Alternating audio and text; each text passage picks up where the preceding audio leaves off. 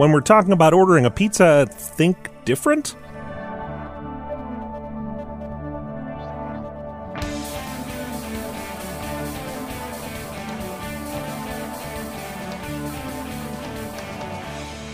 It's time for Cool, Weird, Awesome, where we could go for a pizza.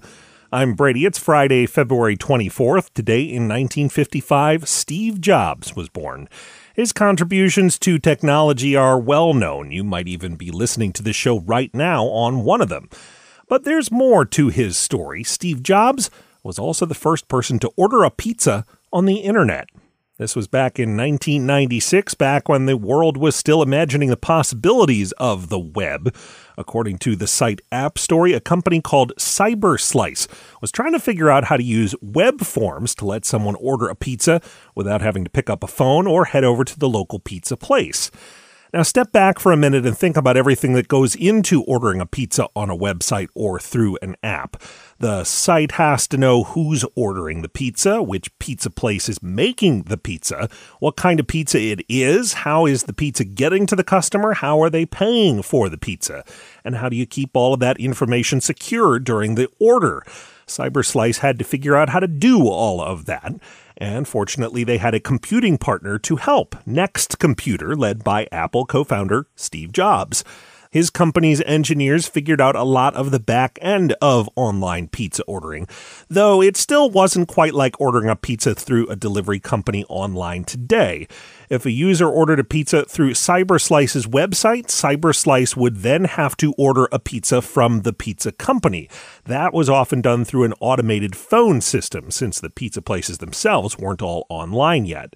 But it worked, and Steve Jobs himself was the one who showed it all off. In November 1996, he hosted an event for reporters.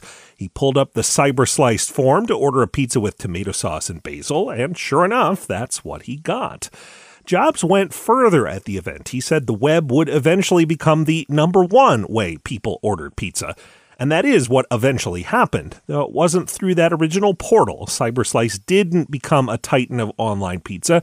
And a few months after placing his online order, Jobs went back to Apple, where he managed to do a few more things for which he's pretty well remembered. You can learn more about Steve Jobs, trailblazer of online pizza orders, at coolweirdawesome.com. And coming up, we'll tell you about the number two winter race. That's after this. This episode is brought to you by Shopify.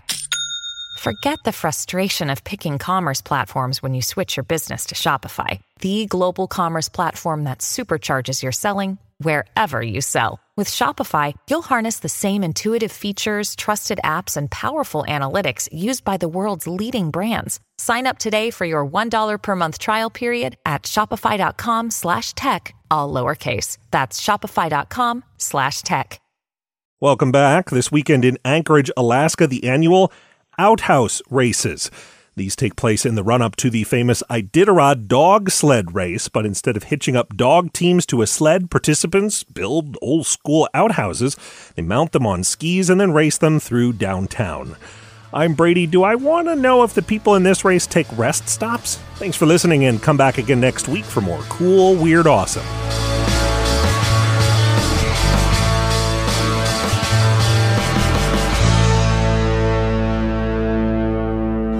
Another helpful Brady Carlson project.